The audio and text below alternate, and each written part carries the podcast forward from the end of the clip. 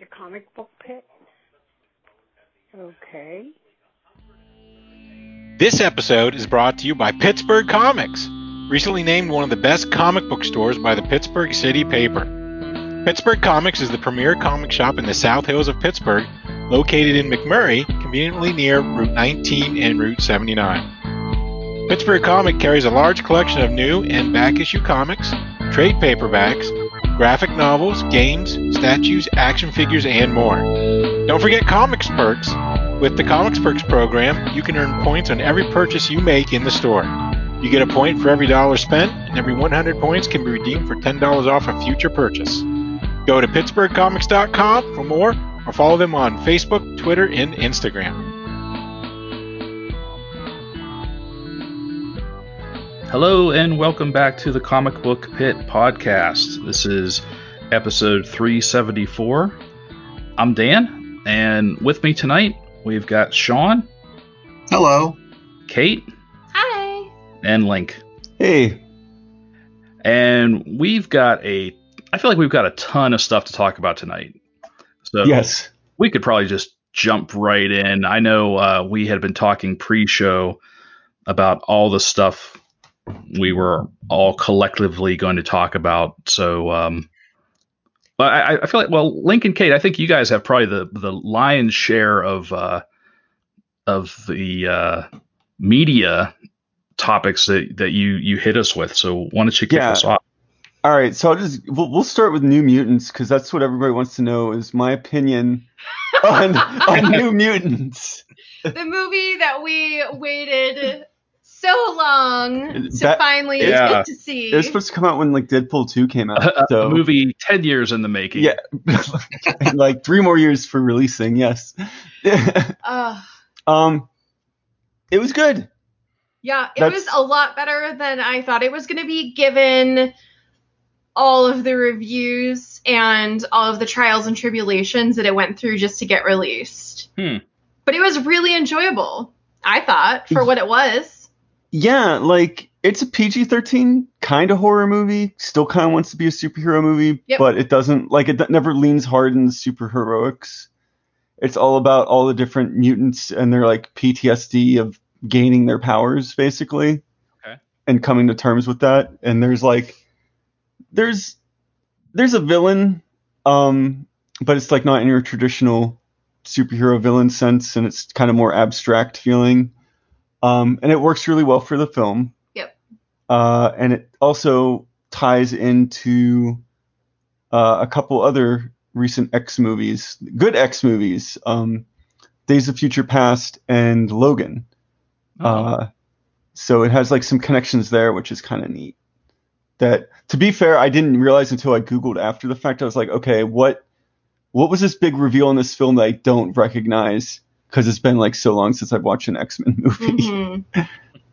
Um, and then I read it. I was like, oh, this makes sense. Oh, this is really cool how they weave this all together. Okay, neat.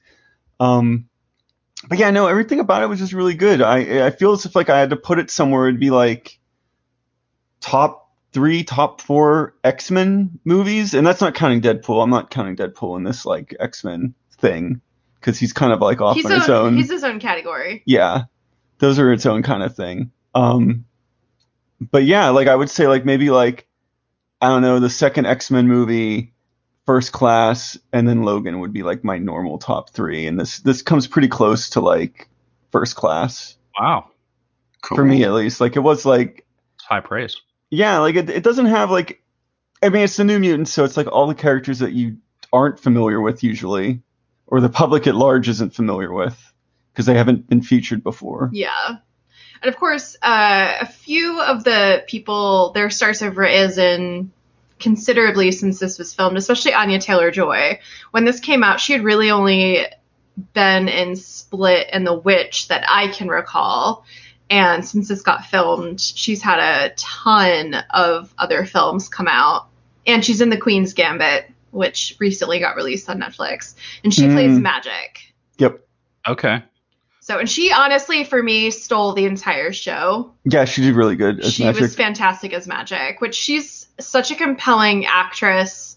I think over the next few decades, for the rest of her career, hopefully more than a few decades, we're going to see a lot of good things from her. And you can tell just from such a young age. She's so compelling. hmm So would you say she she was like kind of this like the like magic was kind of the standout of the movie? Or was there I don't know if that's my personal take on it because she was the one that I was the most familiar with outside of Maisie Williams. I feel like Maisie Williams' character also stood out, and I don't know if that's because I knew those That, characters. that's the hard part. Yeah, there's like there's like a couple. It's like a like a weird. Um, I'm blanking on the word, but it's it's like okay, you either know the actor slash actress, and you're like, oh, okay, yes, this person's amazing, I love them, or you know the character, and you're like, oh, okay, this is this is magic. This is like literally the only character in this film I'm pretty familiar with. Yeah. Um, because really, like, it, I can't name you the last time I saw Cannonball in something, or if he's even alive in the X Men universe anymore. Yeah, that's a good point. But you know, yeah, Cannonball, uh, Dani Dani Moonstar, uh, who else is in it? Magic, uh, Wolfsbane, And then the fire Oh, guy. And Sunspot. Sunspot. Yep. Who and uh, like all of them, I'm like, uh, I know where Magic's at. She she's constantly at the center of all X books, but beyond that, like, Yeah, the last time I saw Cannonball and Sunspot was when they got recruited. This is way back, uh, and when Hickman took over Avengers, oh wow, and he and he added Cannonball and Sunspot to the team.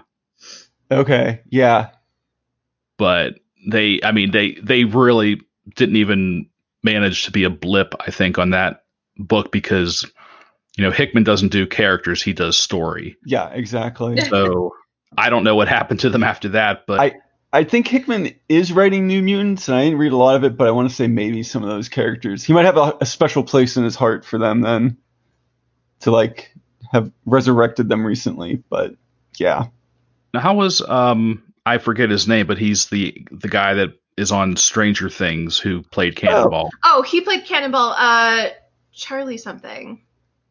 yeah, I don't remember his real was- actor name. He was fine.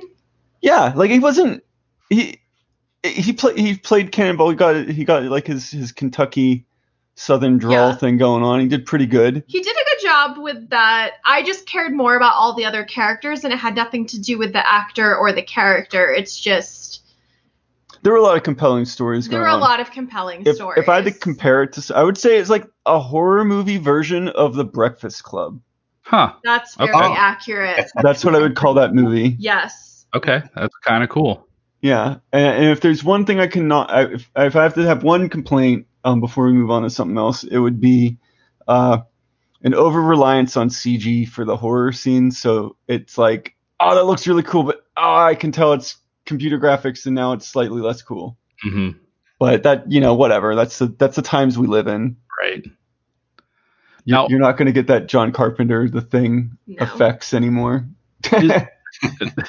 This is a weird question, just because I feel like I'm so removed from from uh, you know our traditional media because of the state of things. Is it is it still in the theater or has it already gone to? Yeah, no, it it, it left the theaters. It, it- Fox is really weird about it, and they're definitely trying to milk as much money out of it as Mhm. possible. I think because it just because of all the delays and all the shit they put it through, and then COVID happened, and then Yeah, it got. it had a bad release. It, it, it got released right off the bat. It got released right after theaters first reopened. Yeah, so it was like with like Tenet and uh, some other things. Yeah, given how long we had waited for it, I basically put it in Link's court if we were going to go see it in theater or not. I was like, I don't really want to do this, but if you do, I trust you. you really care about this. yeah, do you want to see it? And I'm glad we got to see it at home, and I'm glad we waited so we weren't like panicking. Yeah, Um, we paid to rent it. yeah. We paid to rent it. It it. Uh, but yeah, I Oh, was okay. responsible. I was like, I'm not gonna go. to the theaters right when they open. It's it's gonna be packed. We'll come home with COVID. It'll be awful. Um, so I did wait until it, it finally came out to at least rent, and we just rented it for like five bucks on Amazon Okay. Prime. Gotcha. Oh, okay. So it was like not the movie theater twenty dollar whatever prices. Yeah. Well, Okay. It was just a like simple rental price. Yeah. No, it's not. I bet you it'll end up on Hulu eventually once they're done trying to milk the rest of the money out of it. But I was like, you know what? We'll watch this. We'll have something to talk about on the show. hmm I've been waiting forever for it. Let's just do Yeah. it. Mhm. So yeah, I, de- I mean, I definitely it's totally worth five bucks. Absolutely, I would have been more than happy to have paid to see it in theaters. I think. Yeah, definitely. It was good. Well, yeah, I, I, I appreciate that uh, those comments because because I was always kind of on the fence about it. Like the like the trailers definitely looked pretty cool, but you know it just had really sketchy word of mouth. So it's it's good to hear people people we know you know people I know Yeah. like give it a thumbs up. Yeah, I'll be honest. I don't get what the reviews were talking about, or I, I, I, don't- I don't want to be like, oh, it was this, but like, I feel as if it was like people already wrote that movie off, Yeah. and it was easier to just be like, oh, it sucks, don't worry about it, than to like, you know, be like, oh, it's actually a good movie, but we're never gonna see it ever again, and Disney doesn't isn't gonna do this, blah blah blah. So like, I don't know. That that's kind of how it felt to me. Like, I mean, granted, I, I'm pretty sure Dark Phoenix is an awful movie. We haven't seen it yet, but I'm I almost. I mean, uh, the, this the the Apocalypse movie wasn't very good either. So you know, Oh yeah, X Men Apocalypse. it was Yeah. already downhill at that point. So I was like, okay, that I can believe that one sucks. I don't even need to really have Mhm. seen it. But I kind of feel as if like since this was like the tail end of all the X movies, people were just like, nah, man, it just sucks. Just don't even don't waste your time. Or they were like really hardcore horror movie people who were expecting like I don't even know from it, like not beyond like what it, it it's it's a PG thirteen horror movie. It's gonna be like the sixth sense in terms of like spooky factor. yeah. Which definitely was spooky. There were definitely some spooky. yeah, there were some spooky bits, but it's, it wasn't like straight horror. It was No. like, oh, this is like a, it's like you know, horror light for like an all audiences kind of thing that you could bring kids to this maybe. Okay. Uh, well, maybe not kids, but like I don't know, young teens. It's in that it's in that demographic. Okay. Gotcha. Um, but yeah, uh, and then I guess the other thing I- I'll mention before we'll, we'll rotate around here, but uh, we watched Helstrom on Hulu. Oh yeah, I forgot We- we, were going to talk about that. I well, I think everybody forgot it came out. Once again, talking about things that aren't going to happen anymore because Disney now owns the rights to all of that stuff, and was like, nah, your your your deals with anything that's not Disney Plus are over. Um, it came out. It was a thing. Um, it was a, it was immediately announced that there would not be a second se- season. Uh, I would, Wow. yeah, I would equate it to like uh, a not as good version of the canceled Exorcist series on Fox. Yeah. Like The Exorcist on Fox is a great series, and absolutely you should watch those two seasons because it's like fantastic horror Yes. movie TV. Yes. Um, uh, Helstrom's like a light version of this that dealt with like, um, well, Daimon Helstrom and his sister Satana. I think that's her name. I think that's a comic book name. Oh yeah. Um, I- uh, them and their mom and like a demon possession, which maybe that's Mephisto. My Marvel knowledge on H- Daimon Helstrom is actually pretty non-existent. Besides him being, oh, it's the devil guy with the the pentagram on his chest. Yeah. Same. uh, and his loose connections to Hellcat. Uh, but yeah, I mean, it's it was fine. Yeah, that's basically the best you could say. It was fine. We put it on in the background while we both played video games on our phone, basically.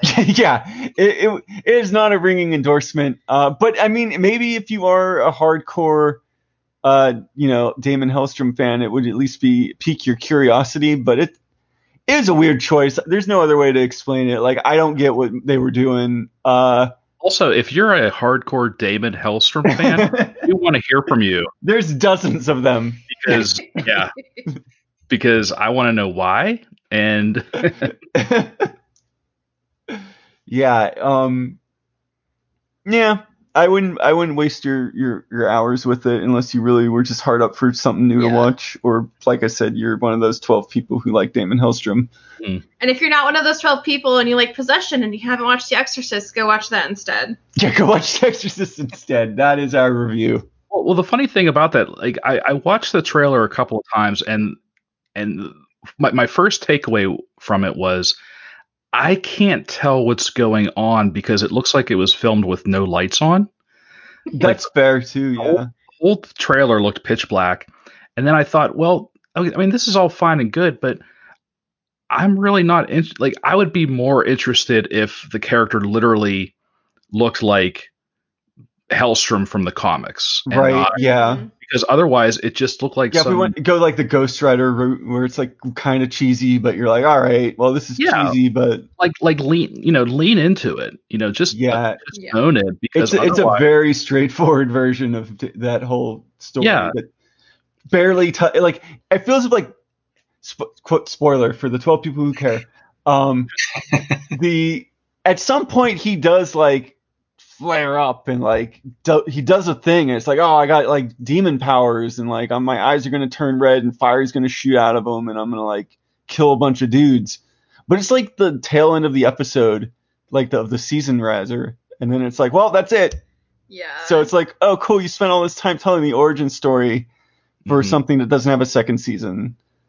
I I don't know. well, and the intro and outro were That too. odd. They didn't match the feel of the rest of the show. the the intro tried to do like some kind of creepy Babadook like hand drawn art children's story thing, but to like doo wop music. yeah, and it wasn't even like slowed down doo-wop music to actually make it creepy. It was like regular doo-wop. Yeah, it's like when you take like a song that's not supposed to be creepy and then mess with it to make it sound creepy. yeah. That's what they kind of tried to do, but it was just like with a doo wop song and it But they didn't didn't hit. mess with it. they barely messed with it. Yeah, the art was supposed to like convey how creepy. Like I don't know. It it's probably on YouTube. You could probably watch it if you're curious. But uh, yeah, I just don't don't watch that. Eh. um, actually, I, I lie. We'll segue into the last thing since I think this is all that's on our plate. Speaking of Hulu, uh, we watched Hardy Boys yes. which is kind of it's nerd adjacent. I don't I don't know where it fits in the grand scheme of the comic book pit. No, no, that's fine. Uh, Actually, what's what's funny is we we were watching something on Hulu um, a week ago, and we were done watching for the night, and I'm just like s- scrolling around Hulu, and I see the tr- like I'm like the Hardy Boys. Like I had no idea it was even coming out. And then I played the trailer for it. I'm like, this looks kind like I feel like I'm interested in this. Yeah, we are definitely enjoying it, uh, and that's saying a lot because I'm a huge Nancy Drew fan, and I was a huge hater of the CW. The C- yes, the CW is a very CW version of Nancy Drew, complete with like you know I mean, they teen re- sex and I'm fine with the everybody hates sex. each other and it's Yeah, yeah they We were true to the yeah. characters, but the Hardy Boys is good. yeah. I, I've never read a Hardy Boys book. My my but my gut tells me like this is what the Hardy Boys would be if I read the Hardy Boys. Like it feels authentic to the, like this. It's like takes place in like the late '80s, early Yeah. '90s. Okay, that So was the my other soundtrack is question. fantastic. Ah, cool. Yeah, the soundtrack's cool. It's got like that Stranger Things vibe of like kids on bikes solving mysteries kind Right. of thing. So that's what I was Um, going to ask because I, I I noticed when the trailer was over and I said to my wife, I said, I might be crazy, but I feel like that was kind of a period show. Yeah. Like Yep. like it, but it was hard to tell because people still They don't dress ham it up. Yeah. It's like people still wear ringer T-shirts and like buy clothes that like maybe you know a, a new shirt in the 80s would be a, a shirt that someone would wear now that they bought from a thrift store. Right, right. Well, and I honestly, it took me a while to realize that they were in the 80s, and Link picked it up because of NES. Yeah, they were playing like a video game and it was like Oh. an 8 bit looking game. I was like, oh, okay, I get it. We're here we go. As opposed to like them just being retro game connoisseurs or something. Gotcha. but yeah, and then uh I think the few the few computers that show up are like old ass computers, Yes. and I'm like, okay. But beyond that, they really don't reference dates too much, or like, you know, it's not Stranger Things in that way, where it's very clearly like, ah, yes, the mall montage, and like, you know, this is quintessential 80s. It's it's more chill about it, which is kind of interesting. Um, but yeah, no, that's a really good series, and it's I don't know who it's for. I don't know if it's like it's like a family TV series, but I don't know like what kids interested in like an an 80s slash 90s period piece show that's like, well, well, why aren't they looking this up on Google? Because they don't have Google. Well, that's stupid. Like, I, I feel it's like a kid would be like, this show makes no sense to me. I don't, I, I don't know. but It, it was like me when I watched like Dick Tracy as a kid. I was like, I get it, but I, I don't know. This is weird. so it's like it's it's accessible enough for kids. Like it's not uh, like a like a a grown up Riverdale version, No, not at but all. it's but it's but it, it'll still feed on the nostalgia for the parents because Yeah. Mhm. like maybe they grew up reading the books, or if you're like me, you remember the the, the late seventies uh, Hardy Boys Nancy Drew Mysteries TV show Yes. starring Yeah, yeah. Parker Stevenson and Shaun Cassidy. Yeah.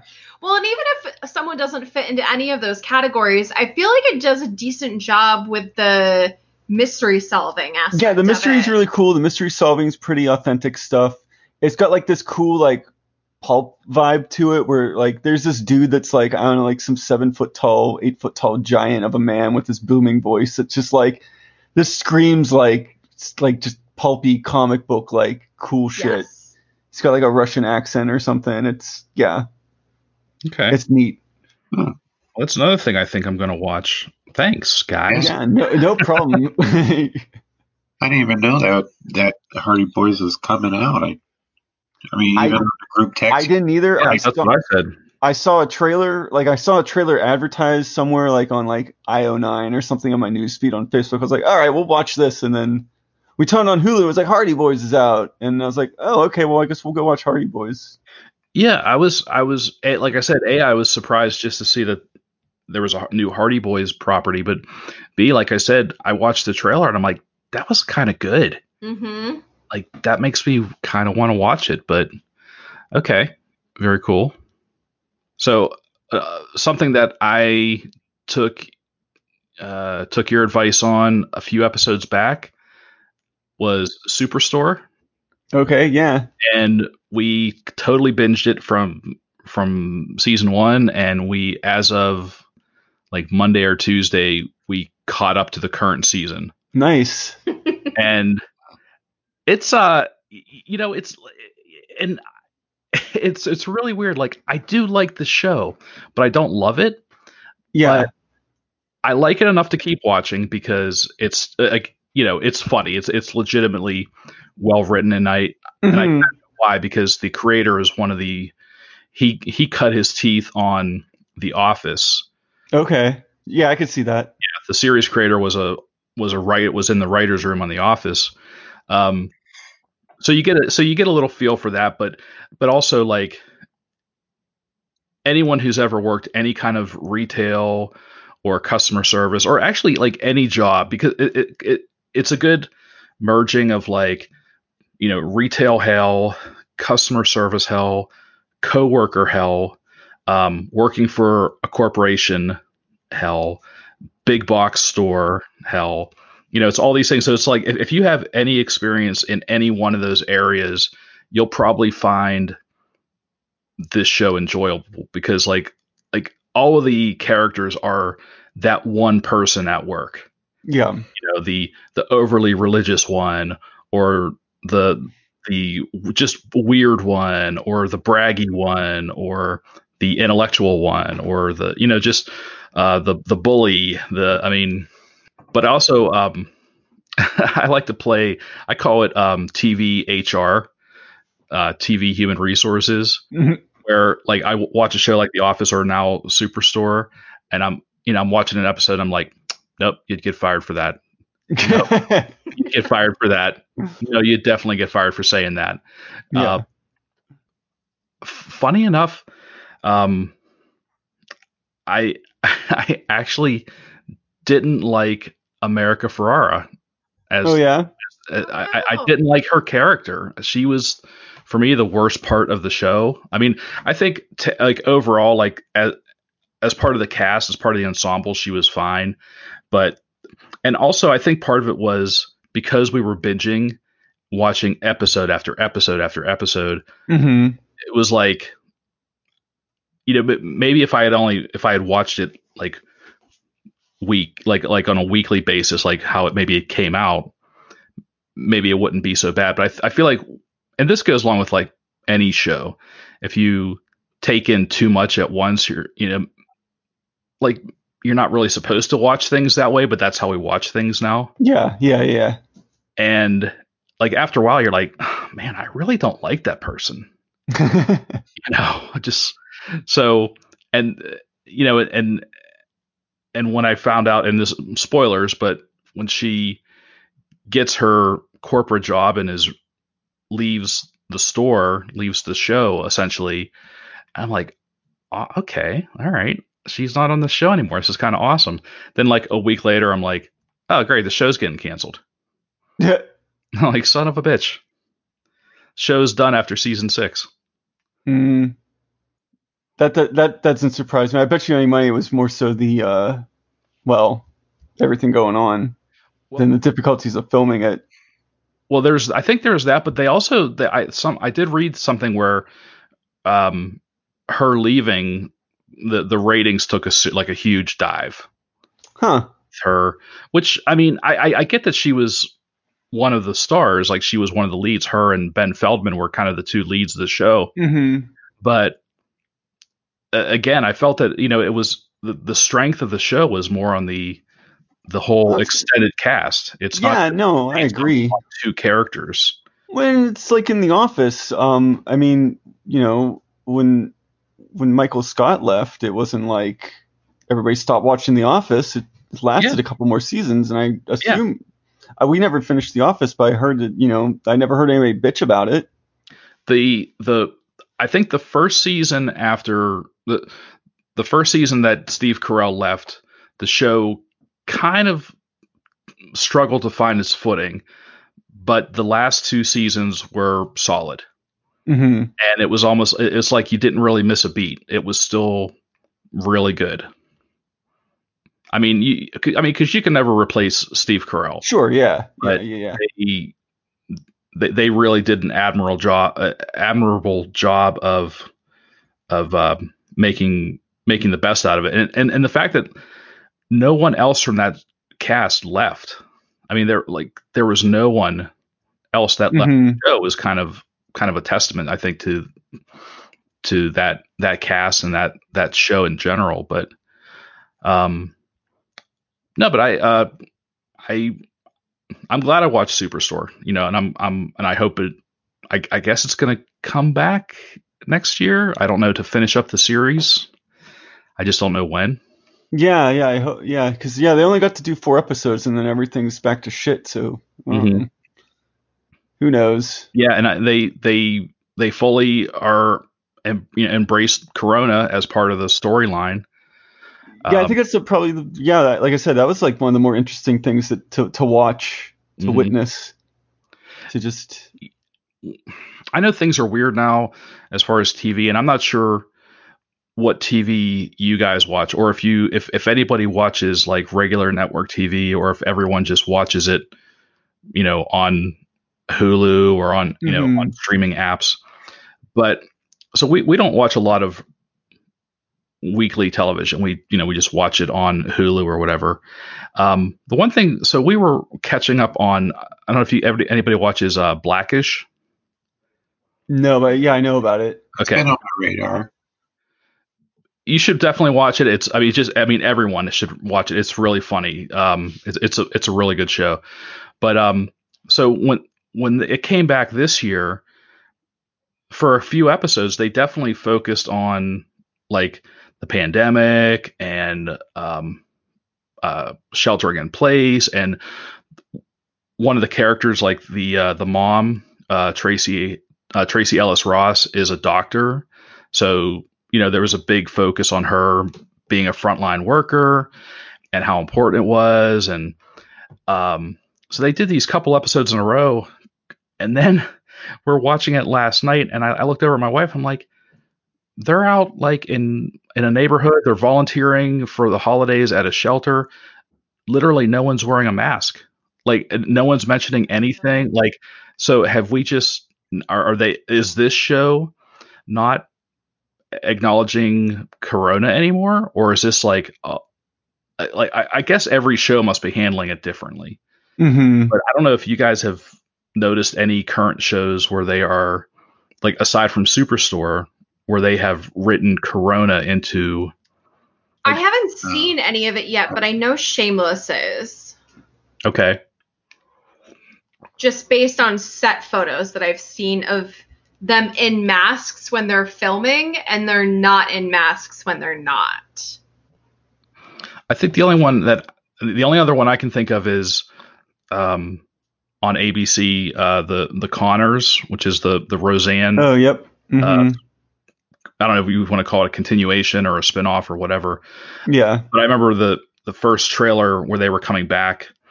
It looked like it was all pandemic related. People were wearing masks, and Mhm. like there were jokes about like not having like there were like women or girls that didn't have like their their hairs looked kind like their hair looked kind of like they hadn't been to the had it done in a while or had it colored or cut or whatever.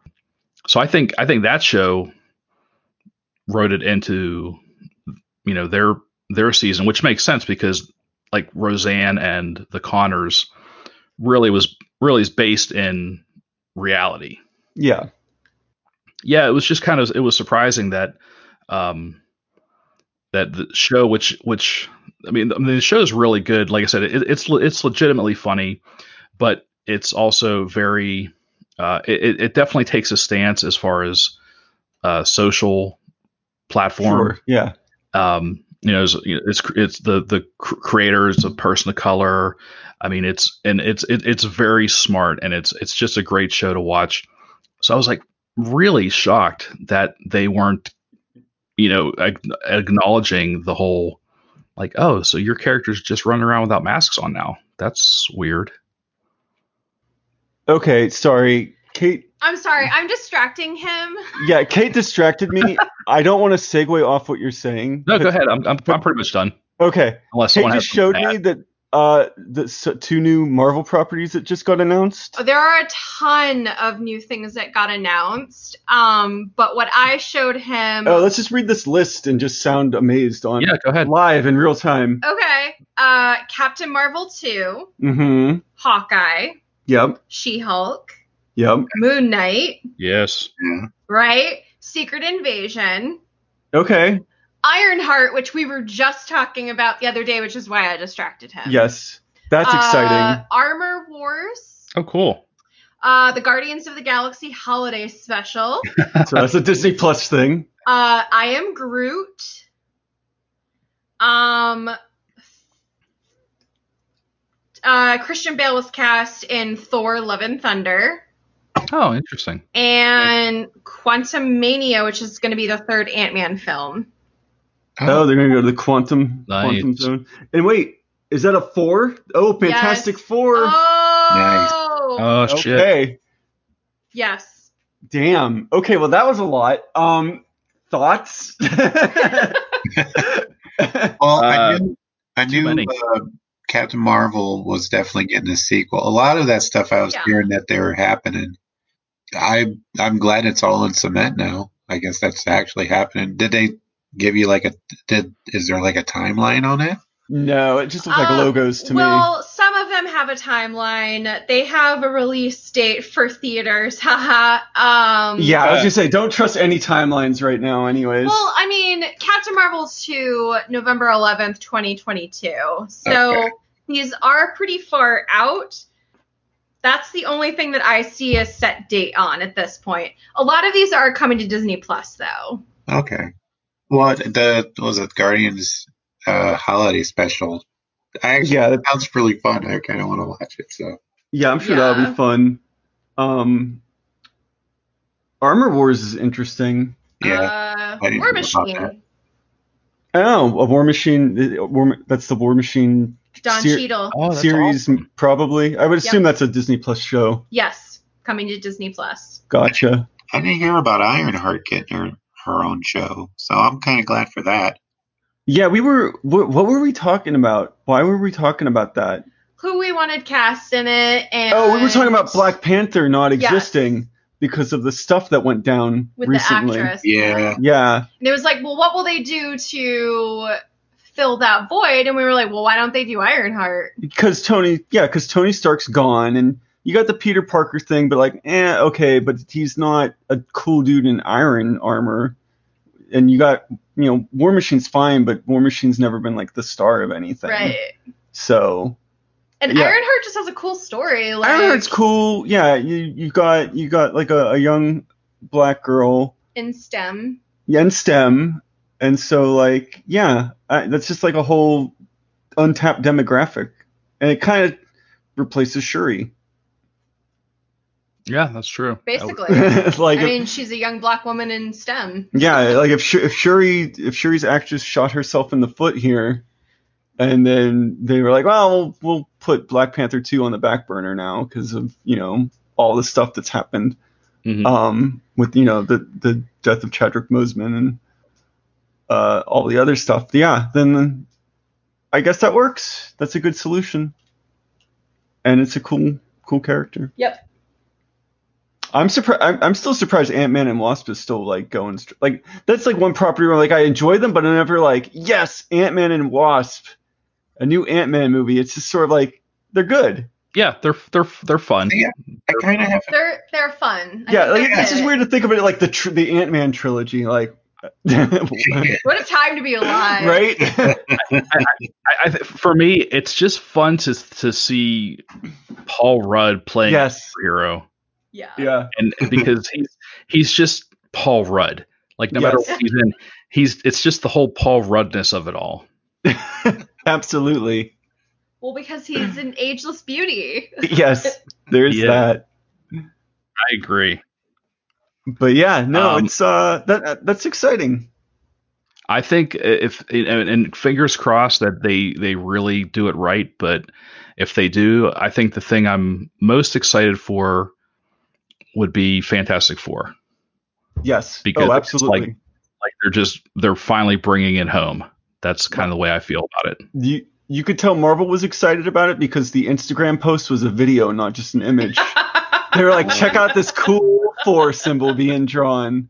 Nice. So yeah, that's that's definitely the big announcement, big hype thing that they're focused on. So, I'm most excited about Moon Knight. yeah, yeah. I'm very excited for Moon Knight. Last I heard that they they were talking to Oscar Isaac about playing, Mm. about starring.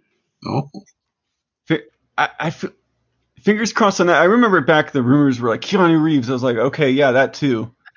Who, whoever, Give us someone good. somebody Yeah. awesome is Moon Knight. Okay, sold. Nick Cage. Nick Cage is Moon Knight. uh, I'm out. yeah, I don't know about that.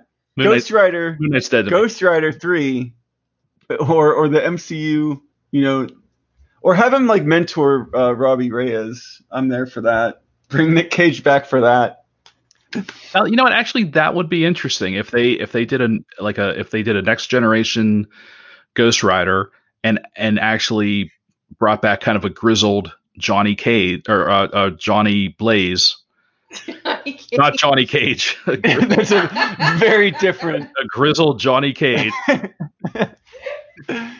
Nobody wants to see that. Yeah.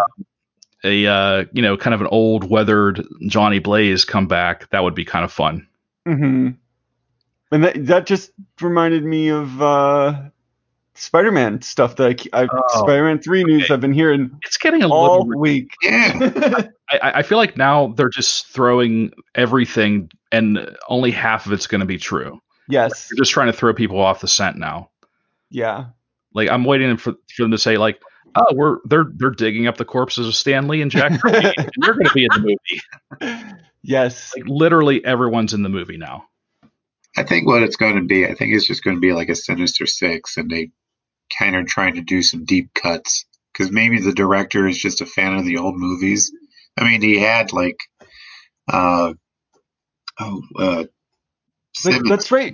uh, redo Well, yeah. his thing on um, uh, being Jay Jonah. Yes. Well, I- you just reminded me when you mentioned Sinister Six that, that Jamie Foxx was coming back as Electro, Yeah. and I entirely forgot about that. Well, I was just seeing that uh, Alfred Molina is coming back as Doctor Ock. yeah. oh, really? So I want. I yes. Yeah, that was That's what I a was big one. I did not see that. So I wonder if it's going to be a multiverse Sinister Six, because I could be on board for that, or it could just be like whatever, and that's fine too. Well, sure, because they're talking about bringing back Tobey Maguire and Andrew Garfield Yes. and and even Kirsten Dunst. Oh, I didn't know that. That'd be cool. Yeah, that was the last thing I saw was Kirsten Dunst, and then and and did you guys see that they're talking about Charlie Cox reprising his role as Daredevil? I heard about Yeah. this. That's what I'm saying. I'm like, how can any of this be true? Yeah. That's like um yeah, it's uh it's a lot. But that one could be plausible since I was Daredevil's back in Marvel hands now. So Oh, I mean, well, I mean, yeah. they're all plausible, but how much can they fit into a two-hour movie? Unless they make Yeah. it like Well, it's going to be like the, the the CW crossover where it's like five seconds of Yeah. Tobey Maguire before Doc Ock gets pulled through a portal. everybody gets two Into minutes. what I was thinking. Yeah, like that's uh, that might be what it is, which I'd be fine with. Like Mhm. if everybody gets like a cool scene when these portals open up all around and bring over all these villains from different Spider-Man universes. Kind of like when they they brought in the uh the cinematic flash for Crisis. Yeah, Yeah. Yeah, that's pro- that's most likely. I I have a feeling that's what it will be, which is fine. It'll be cool to see them on the big screen, but I don't. I couldn't see Tobey Maguire suiting up as Spider-Man in 2022 Wait, or he could be like the old chubby one Yes. from Into the Yeah, he's- Spider Verse. yeah, Well, you know what? The uh, You know, I mean, they're, they're saying Tobey Maguire, but they're not they're not necessarily. I mean, yeah, I mean, maybe he'll reprise his role as yes, you're correct. Peter Yeah. Parker, but maybe he'll be an older, like maybe retired Peter Parker or something. Like, hmm who knows what we're gonna get? Yeah. But yeah, it'll be either way. I mean, I guess whatever they're doing, it'll be interesting to see how it how it pans out there. The the the Charlie Cox thing is the one where I can't wrap my head around. Like, unless they're bringing him in as Matt Murdock as like a legal defense for like Yeah, the vigilante known as Spider-Man, Oh, Peter Mm. Parker kind of thing. actually, that does Maybe. make a little bit of sense because at the end of the second movie, he was he was like outed. Yeah. Yeah. So- yeah. yeah. I, I mean, you know, but you know that that being said, I would much rather see them put their energies towards like just give us another season of Daredevil. Right. Save Charlie Cox for the important stuff. yeah Yeah. Don't just throw him in to some, you know, give him a five five minute cameo just to do it. Yeah. Well, this might be a good place to take a break real quick before we talk about comics to Yes. talk about our sponsor for this episode, Thriftberg, and then we'll be right back with some comic talk. This week's episode of Comic Book Pit is brought to you by Thriftberg.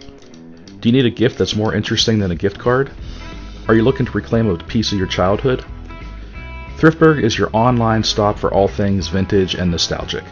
From the 1950s to the 1990s, they have everything from retro kitchen, dining, and barware to action figures, games, books, pop culture, collectibles, and more. Comic Book Pit listeners also get 10% off their purchase of $20 or more with coupon code ComicBookPit. That's all one word, Comic Book Pit. So visit thriftberg.com and check out their hundreds of unique vintage items. Okay, we're back. Thanks again to Thriftberg for sponsoring this episode. And don't forget about that coupon code. You can save 10% off $20 or more with coupon code Comic Book Pit.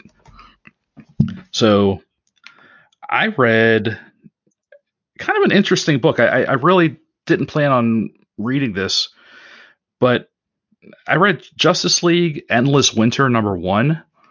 And Like- Christmas special kind of deal. no, well, it's it's it's kind of a like a mini Justice League event Oh, okay. because it's it starts in this book, this Endless Winter number one, and it's going throughout. I don't know if it's going to go throughout every single member of the league's book. Like it's definitely like after this issue, it's picking up in the next issue of Flash, and then I think it's p- going from there into a Superman Endless Winter special, and then and from there I'm not sure where else, but it's definitely. I feel like it's just Justice League centric. Okay. Yeah. Um, so the, the the creative team is kind of what what got me. So it was co-written by Andy Andy Lanning and Ron Marz, which are two names I haven't really heard in a while. And so you know, Andy Lanning is most mostly famous for his partnership with Dan Abnett because they they resurrected Guardians of the Galaxy back in the I guess the early 2000s, early to mid 2000s during the Annihilation event. And actually I think they wrote the entire Annihilation event, which if you've not read that, that was an incredible series. But uh, Abnett and Lanning were a writing team together for a long time. They have since parted ways, and I'm not really sure why. I don't think it's really public knowledge why they aren't working together anymore. So, uh, you know, so Andy Lanning is writing this, and Ron Marz, like I said, is the, is also co-writing it. Ron Marz, who was big in the in like the mid to late '90s, famous for uh, creating Kyle Rayner. He was writing Green Lantern for a long time. Created Kyle Rayner with um, Darryl Banks and mm-hmm. wrote that book for a long time. And and then on art was on, on, this Endless Winter is Howard Porter, who was big in the 90s. He was the artist for a long time on JLA when Grant Morrison brought that book back. And so this is kind of like a it, it's interesting because this is a brand new event, but it's got like a bunch of like veteran like veteran creators on it that I've not seen in forever. And uh, so I thought, well, I'll, I'll, you know I'll take a chance on it, and it was really a lot of fun. Basically, it, it, it ties in loosely with the regular continuity because it it ties into Superman moved his Superman moved the Fortress of Solitude from the Arctic Circle to the Bermuda Triangle in his okay. in, in, in Bendis's um, Man of Steel miniseries because I think it was destroyed. So he set up a new base mm. in the Bermuda Triangle. So the Stagg Corporation is in the Arctic Circle digging in the remains like like the crater that used to be the Fortress of Solitude and what they find is a bunch of Kryptonian crystals that had that were left over like remnants from the destruction of the Fortress of Solitude that had been embedded in the ice. And they're mining these crystals to unlock whatever power or secrets might be in those crystals. The drilling team is attacked. The Justice League intervenes and they're attacked by these like ice creatures. They're they're they're they're not living. They're just made of ice, but they don't know who's mm-hmm. pulling the strings. And then out of the depths of the ice comes this giant who calls himself the Frost King, and and then it flashes back to 10th century Egypt. It looks like there was kind of a mini Justice League that existed that was uh, Black Adam, um, uh, Hippolyta, yeah, Hippolyta. Hippolyta. I can never say her name yeah, Hippolyta. Uh, one more. There was one more person. Let me get to there that page. Like one of the Hawkmen, Hawk Girl. Uh oh no. Um, Viking Prince and Swamp Thing. so there was like, it was like the this quartet of mm-hmm. ancient heroes that had formed to fight the Frost King back in 10th century Egypt and you, you you find this out because when the Frost King comes out of the ground, all of a sudden the entire Earth is enveloped in this polar vortex, and it shows scenes from all over the DCU, from Gotham to Manhattan to Washington D.C. to Metropolis, and then in the country of Kahndaq, where Black Adam rules.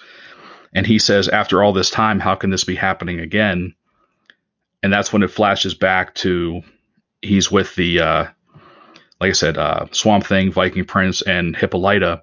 So so clearly these four probably fought the Frost King all those years, you know, years back. So yeah, I don't know. Like like I said, this was just it was just good old fashioned super heroics. And and weirdly, like like back in the day, I, I I never read Morrison's JLA because I honestly did not like Howard Porter's art. I don't mind it today but weirdly, like the faces, like every one of his faces looks misshapen. I don't know what it is. Like everything else looks fine, but there's something about the way he draws faces. They just look like flat. Like almost everyone's got like a pug nose. Everyone's faces just look weird. Other than that, this was a really fun book and just had a real old school JLA vibe. So I, I, I think I'm actually going to keep going with this, even though like my my one rule is you know I'll read an event or a mini series, but I won't read any spin-offs. I feel like in order to get this story. Like I said, this this goes from this issue continues in the Flash number 767. So I guess if I want to keep reading this, I have to get that. Yeah, it's not like a. It's like a. It's one of those alpha and omega bookend things, maybe, where it's just like, yeah, yeah, like I said, it was just a lot of fun. And it has a beautiful cover by Michael Janin, who uh, was on Batman for a long time. no, it sounds awesome. Uh, I guess I can go next. Okay. Um, I will do uh, A Wrinkle in Time. Uh, it's the graphic novel adaptation by Hope Larson. I don't really know her outside of she used to do some work with um, Scott Pilgrim creator Brian Lee O'Malley. but I don't remember Mhm. all she did in it. so it was, but that was actually That name's really familiar. Yeah. but that was one of the reasons why I got this book. Oh, and then I've been going through this like this big nostalgia kick, like deep cuts for me, Wrinkle in Time, and uh, some reason I'm listening to the Roots. Things fall apart from like '98, uh, among other things. So when I saw that this was available through um, Scholastic, I was like, yeah, you know, I'll buy it. I'm probably like three or four chapters in. As a kid, I actually read the book uh, in summer school. I remember just having like such a ball reading it with my class as well as outside of class, and so I've always been kind of excited to see other adaptations with it. Although I did not, I didn't finish all the motion picture one that came out a few years ago. I probably would like to go back to it, but eh, I'm not like that eager for it. As for the story or as for the book goes, I mean, if anyone's ever went through elementary school and like any type of public school, you always had to at least read Wrinkle in Time, I assume. So I'm not really going to go too much into details. Probably just focus on the art, which I generally like. I I like a lot of uh, Hope Larson's uh, panel work in this. It's very dense, but I was reading uh, some of the extra interview stuff in the back, and she said that she didn't want to leave anything out. She couldn't find any places to really abridge any of the information. So this is a pretty good adapted type of book so far. I mean, That's kind of huh? that's neat when they do that. So that's neat when they, you know, do a full full blown adaptation without cutting corners. Yeah, it's all in like three colors: black, white, and blue, or Hmm. like an off blue. I can't remember what it is, but I I really like it so far. It definitely dragged a minute, but now that they're hip deep in their adventure, I think it's starting to pick up steam. Like I'm finding myself more and more going through chapters quickly because I'm just like, oh, hmm okay, yeah, let's do this. So uh, I like it a lot, and I'll probably definitely find more books by Hope Larson. I can dig her story. Yeah. uh, It kind of Uh, reminds me of like Daniel Clowes, I think his name is. He did like Eightball, and oh, it was a book I read like 15 years ago. I can't remember what it was named, but he has kind of like that graphic, that graphic black and white style. And that's what she kind of adapted a little bit. So I googled uh, her name just because I was like, I know her from something. Um, she did Batgirl in 2016 to 2018. Yeah, So maybe Batgirl from Burnside, or like short, maybe the the series that was right after Batgirl in Burnside, like uh, the new. No, what the hell was it called? Uh, whatever the event was that like kind of said, "Hey, the new 52's over." I forget what that was called. Oh, Rebirth. uh, Rebirth. Yeah, yeah, I think she she was the rebirth artist for Batgirl, oh, cool. along with uh, Rafael Albuquerque, and she also did a book called Goldie Vance, uh, Oh, I remember that. in Boom Studios. It was it's it seemed to be like a kind of like a Nancy Drew kind of vibe book for like an all ages audience. I never got around to reading it, but it looked pretty neat. I really dug the art on it, so that that likely explains why.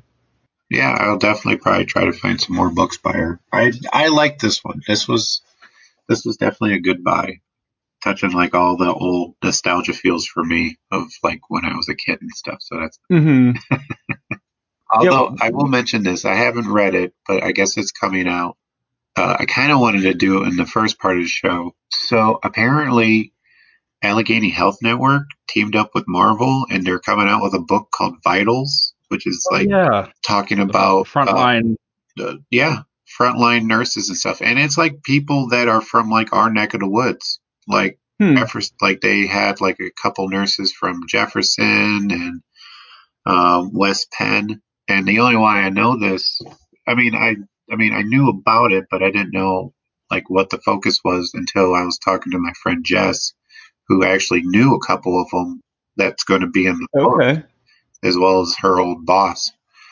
And uh, I was like, oh, cool. You know, uh, although I kind of wonder if they're actually going to, I kind of doubt it because usually if you're involving two companies, it's going to be more of like a PR thing than actually like get the nitty gritty, like the actual thing that happens to nurses and stuff. Which I kind of was more curious about, like if they were just going to paint like this happy, pretty picture of mm-hmm. nurses just doing the the due diligence that they're there to do.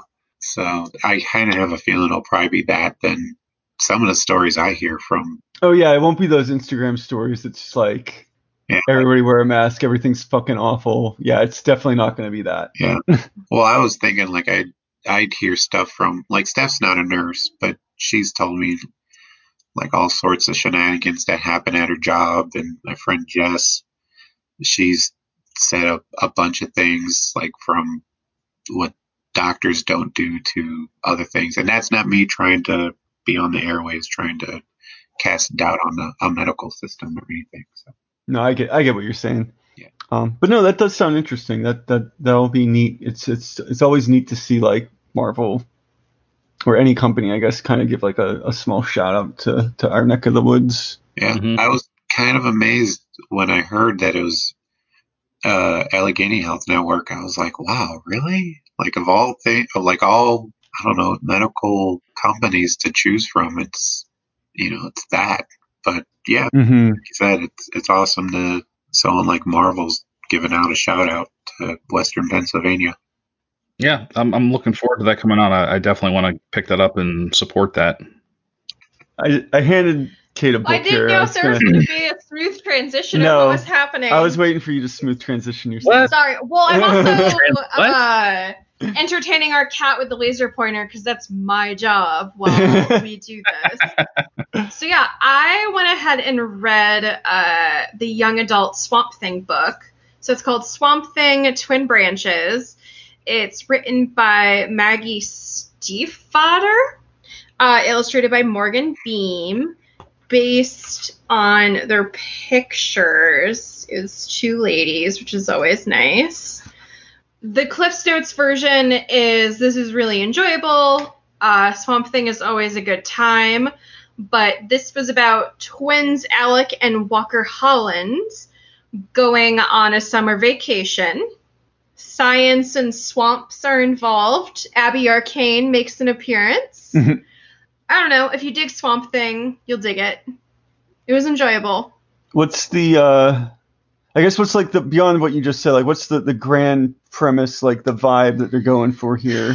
the vibe that they're going is that basically due to uh, parental infidelity the twins get shipped to their like hillbilly cousins down south Okay. for the summer and alec is a super scientist and brings his really big science project obviously involving plants with him to work on all summer one of the boxes falls off the back of the truck in transit and a bird gets into it and dogs get into other boxes basically his science project gets split around this little town Is it is it maintain its like horror vibe or is Definitely. it okay? it doesn't have that big of a horror vibe overall, but there It's are like definitely a few. Yeah, it was very goosebumps horror. That's actually a perfect way to describe it. Very much. Oh, the Goosebumps book, like the thing in the basement, literally the weird, creepy plant in the basement. Mm, okay. That's what this book is. There are some creepy plant animals that you get to see, and a big reveal at the end. is oh I'm okay the big reveal because I was gonna question. What could that be? Yeah, I was gonna ask does Swamp Thing make an appearance? Swamp Thing most definitely makes an appearance. Okay. Yeah, I don't know. And they did a cute job of pairing up Alec and Abby Arcane. Okay, cool. And I assume you know Walker's the the antagonist. Uh, actually, he's just his outgoing twin brother, Okay. and someone else is trying to do something to them that sparks the big Okay. epic climax of the book. Okay, cool. It's always interesting to see what they do with the young adult books where they're like, well, here's this thing you know, and now we're just going to totally switch it in this Yep. crazy way that you don't really expect. Like, yeah, twin brothers going on a trip to Florida. Yeah, it basically like so Walker's the they're both kind men, young men, which I didn't really remember anything about Walker. But yeah, it, I, I won't pretend to be an expert in That's Swamp. Thing. but he's basically the outgoing one, and Alec is the extremely introverted, would literally rather be with plants. I think he even says at one point that he thinks like a plant. Uh, Foreshadowing. Right, total foreshadowing. Um, but no, Walker's not a dick at all to him. Even when everyone else around them seems to be bullying Alec, Walker 100% stamps up for his brother. Cool. I, I I'll say that the one thing I always dislike about these books is that when they're good, you're like, well, there's probably not a sequel. Yeah, I would definitely like more to this. And the art was um I mean, to go back to your word of goosebumps, it was very reminiscent of goosebumps actually. So yeah, and I sent a picture of the cover to you, Dan, just because I appreciated again how nice it looked. Oh yeah, that was a beautiful cover. The, Right? The covers for all those books are always eye catching. Yes. Like it's I'm like, oh shit, that looked cool. Yeah, they. I mean, I- I, I've not read any of the, you know, from the, these young adult books, but I can tell you that they're really putting a lot into it. I mean, the the, the. They are. production value is just top notch. honestly, you have to have a catching cover to Mhm. get someone to be pulled in, Sure. unless there's someone that's like, oh, young adult books. I like these young adult DC books. Yeah. And what the picture doesn't do justice is so there's twin silhouettes, and the one that has plants all over it is actually all textured. Oh, it's like bumpy. It's Like the plants are all. Oh yeah, I can feel that. That's kind of Yeah, neat. like the production value on this paperback is fantastic. So I highly recommend picking it up. yeah, you're not. Yeah, you got to hook those kids at the book fair.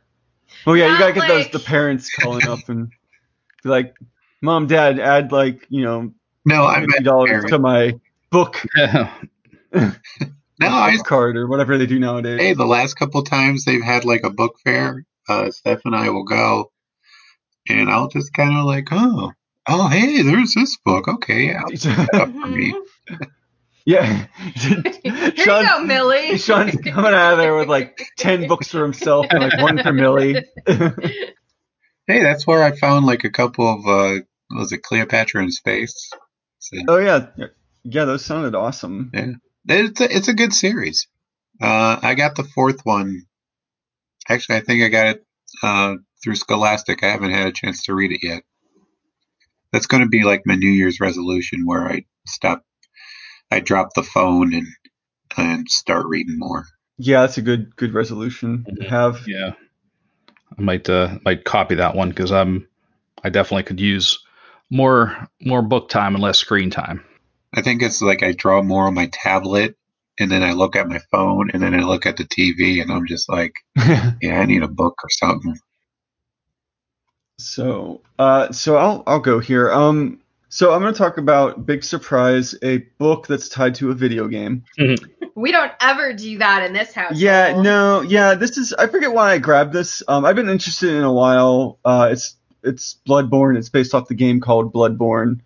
Uh, it's written by Alice Kot with or Coat. I'm I'm not entirely sure, and the art's by uh, uh Piotr uh, Kowalski. Uh, I, I laid on my heaviest uh, Colossus accent there. it's an interesting book. It's an interesting game, and the hardest part would be me to explain the game. And it, I would say if you pick this book up and you didn't know anything about the game, it'd be a strange experience because the game itself is the plot is sort of like hidden deep within the background and the game really doesn't like come at you with like any information about it. It's like all environmental storytelling and like context clues and like you're figuring things out as you play it. But it takes place in like this Victorian era setting. It's all, you know, foggy and there's monsters and shit everywhere and you're this this dude or, or woman or whatever you make your character as uh, called the hunter and you go around and kill them and you're trapped in something called like the eternal dream and every time you die in the game you go back to like this home base kind of place it's like this spooky graveyard with these this spooky guy in a wheelchair and this like mannequin doll lady who like talk to you and speak to you all cryptically. And then you go back into the game world or the the, the city and you go resume like the eternal hunt the, and the dream the eternal dream and that's kind of like where the plot is taking place with this character the one of these hunters that's exploring the city and fighting monsters and kind of being given this mission to to take the pale blood which is this uh what, what do they say specifically? It's like you to to you must find the pale blood to end the eternal dream. And the pale blood turns out to be like this small kid that's like almost like stark white and he bleeds white and it's um he's kind of escorting this kid through the city and trying to get him out of the city and like away from like this you know these night this nightmare world. And that's kind of the the the the the, the entire plot of the book. It's really beautifully drawn. Um everything's like super it, it it's like super um gothy and like uh I'm trying to think of the word like just like barren wastelands and like decay and it does a good job of like portraying like the decaying world in like a really I don't know like a like a beautiful way. Well, is this Victorian London? It- yeah, kind of. I mean, It's That in it's, and of itself like the aesthetic beau- of it. it's yeah. that's like a beautiful decay gothic aesthetic. Yeah. That's what a lot of like Yeah, exactly. cool goth comes from. Yes. Yeah. Yeah, it leans into that, and then it's got cool monster designs that it pulls from from the uh, the game universe, and like Why have I never played this game? Uh, because it's really fucking hard. Oh, okay. It's like it's part of the franchise of games that's like this game is super hard, and you'll hate it. Uh, it'll be a frustrating experience, but a rewarding one, and blah blah blah. And it's I, I picked it up on a whim, like the game. I one I, I had it through like PlayStation Plus for free, and I was like, all right, well, try this out, and it, it hooked me. Just everything about the aesthetics and things hooked me, and and it's it is pretty well reflected through this. Um, and I guess yeah, like even though I'm saying that the plot is you wouldn't understand the plot if you read this book without having played the game, it, it aided me. But I'm not going to pretend that I know what the plot of Bloodborne is after having played it. Like it's it's one of those things where like there's like three hour YouTube videos where some guy is going to tell you like what the deeper meaning of these things in the game mean and whatnot. And I think the book did a good job of at least conveying that in a way that you're like, all right, I get the gist of this. I don't need to know like the greater story beyond like, you know, this is like an escort mission for this. What, are you pointing at? Miyazaki? That Di- like that's a different? Different Miyazaki. Okay. Yeah, yeah, yeah. Um, no, and like just you get the gist of the book and what's trying to go on. It's kind of like this lone wolf and cub kind of scenario, or or you know you've seen it in other things before. And I don't know. It, it was it was a good read. I, I really I enjoyed it. I definitely recommend at least you know uh, trying it out if you like like just gothic horror or like Lovecraft stuff. It, the the monster designs are different, definitely like Lovecraftian inspired. And and and who who put that out again? Oh, uh, Titan. Okay. Titan has done a lot of video game book. They've done actually. They're like the company that I end up going to for like tie-in products hmm more so than like I don't know like IDW for example. Mhm. Um, I, I kind of like when I see Titan stuff. I'm like, okay, this is like IDW. I'll go to if I want like something that's going to be like kind of like goofy mashup fanfic hmm where like Kiss shows up and hangs out with the Transformers.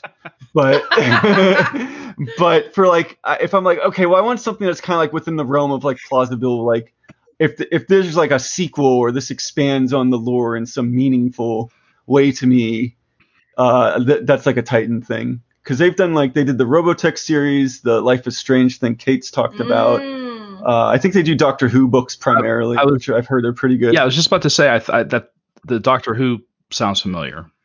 Yeah. So, Yeah. and I think they're a UK based company, so it's always interesting there too hmm to get their spin on things. I think they did a they did a either a follow up or a comic adaptation of Penny Dreadful. That sounds right. Yeah. Oh, yep.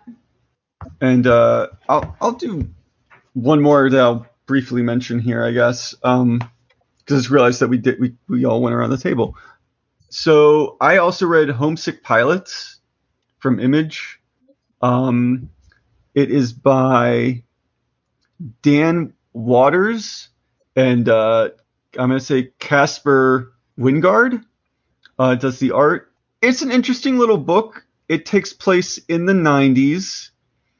Um, it's about uh, a punk band that uh, ends up.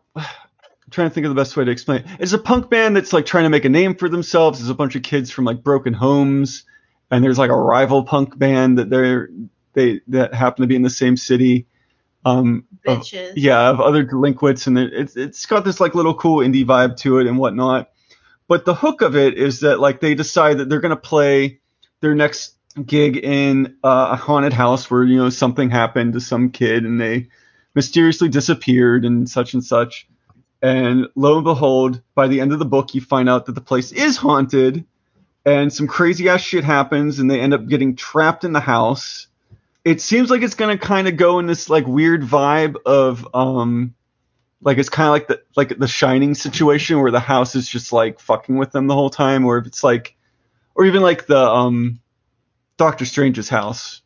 It's it's actually probably more like that. Whatever I can't remember what it's called. The the Sanctum of Santorum. Oh yeah, you, Santorum. Yeah. Where it's just like, oh yeah, every door is like there's nightmares behind that door, and the, the house is actively trying to kill you.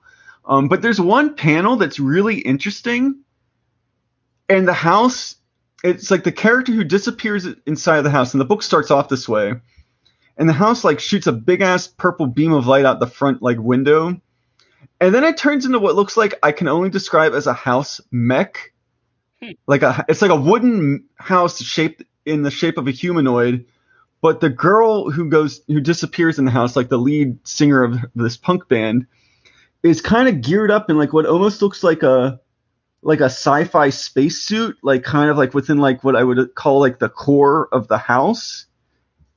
And i don't know it kind of like that's it doesn't get back to that. And it kind of i want i want to say like almost it like like the end of the book also ends with her like going somewhere to retrieve some haunted relic that belongs to the house that somebody stole from it. But like the book doesn't really delve into any of that. It just kind of sets the premise up. So I can't really say what the fuck any of that's about, except it's really intriguing. Um, that I almost want to say that like they they get captured by the house and then have to like I don't know, like run tasks for the house. Maybe they fight a guy, giant kaiju at some point inside this haunted house. I can't tell you, but there is. I'm going to share this with you on on Facebook here.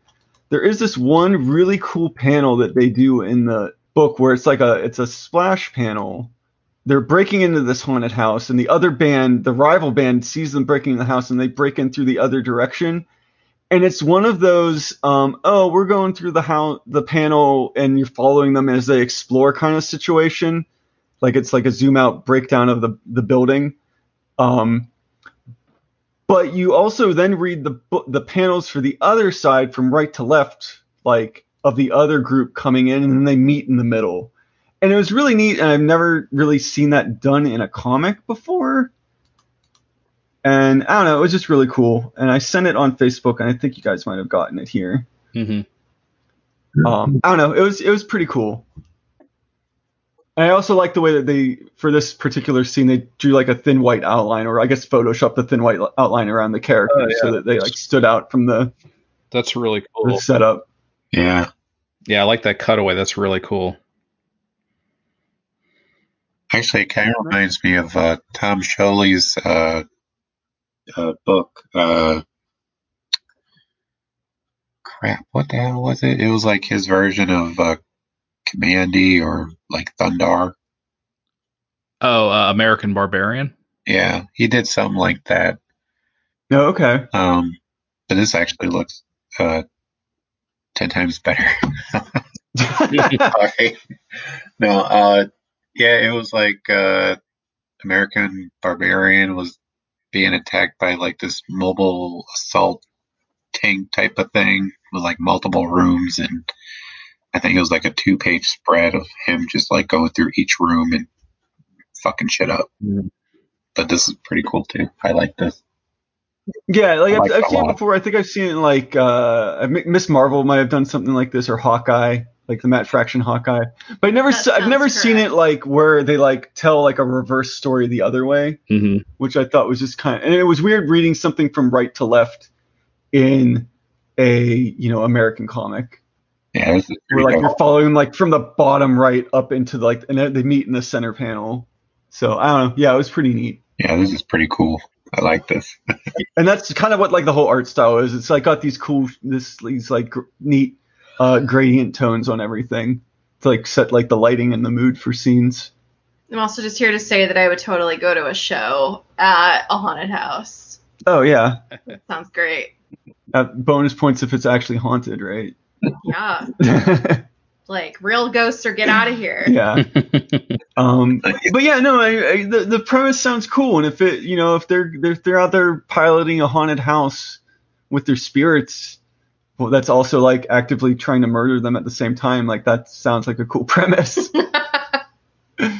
It's not. I mean, it's not something I've ever heard of. it's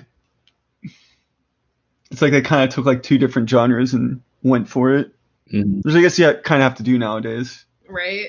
Yeah, it's kind of the way. This is the way. This is the way. All right. Well, um, I guess we ought to start wrapping things up. Um, anyone have any final final mentions or final final words? No, no, let's check Disney's Instagram real quick. yeah, we'll, we'll be here for another hour. yeah. Yeah, no.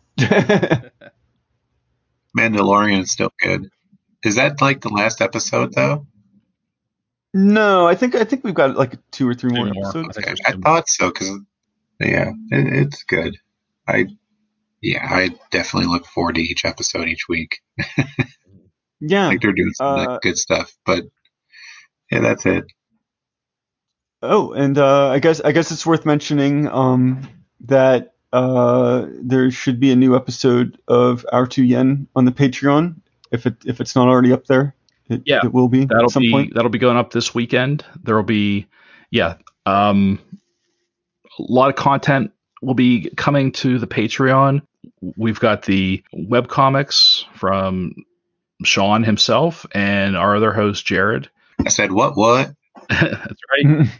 And then Kate and Link, their second episode of R2 Yen will be available pretty soon for for listening for the for patrons. And next month we'll see the return of Sequential Underground with Sean and Jared talking about their it's kind of like a making comics, you know, like an, like an insider look at making comics or making web comics. Neat. So if you're a, if you're a fan of the process, you know, the making comics process, then you definitely want to uh, hop on the our Patreon page and and uh, subscribe to one of the levels, and you'll be able to get those those episodes when they come out. Yeah, and you can go to it's that's patreon.com slash comic book pit. So you can support us there. You can also support us by going to our our spread shop store. You can get some get yourself some comic book pit gear or you know some some gear for that special geek in your life since we got the the holidays are coming up very quickly. Mhm. You can also make mug a awesome. yes, yeah, I, I have a mug and Sean's got a mug and they're yeah, I I drink I I, I use it every day. It's my it's my go-to mug. You can also make a one-time donation in any amount to our Ko-fi account, and all those links are in the show notes. You can also find us on Facebook, Twitter, and Instagram, and you can find our episodes on Apple Podcasts, Amazon Music, iHeartRadio, Spotify, and Stitcher. Whew, it's a lot of places. I was gonna say, yeah, that's a that's a mouthful. This will probably be the last episode for for for this group for, for 2020. Forever. No, that's it. Being replaced? Yes, I don't know how to tell you this, but podcast is being automated. now yes, we're being replaced by yeah text to speech. Dan's just gonna type it all out and just have a robot say. That's it. right. I'm I'm now recording everyone. So I'm I'm recording all the roles. Nice. I'm going to be everybody. Uh, uh, so the, so uh, after this episode, we're going to have one more episode next week. That'll be episode 375 with uh, me, Scott, and Jared, and then that will be it What? for for the this year of our Lord 2020, and then um, we'll be back in 2021 for our countdown to 400. Oh, yeah. yeah. Wow, But yeah, really quick. May 2021 bring us all better things. please, yes. Yeah. Well, yeah. So you're telling me Jared gets another episode in 2020, but we don't? Yeah. Why does Jerry get an extra? Yeah. It's like that meme. Like, why does he get two hot dogs? Exactly. Exactly. I just think of Dudley from Harry Potter, like, but last year I had blah blah blah. yes. Yeah. Figures. well, this this escalated quickly. We're the cool show. I don't know about that Jared one. That's where all the Star Wars talk happens. I'm sure. Scott's talking all the Star Wars to himself over there. And the pirates. Jared's like, yes, and the pirates did this in the eighth inning. We're like, no, Jared.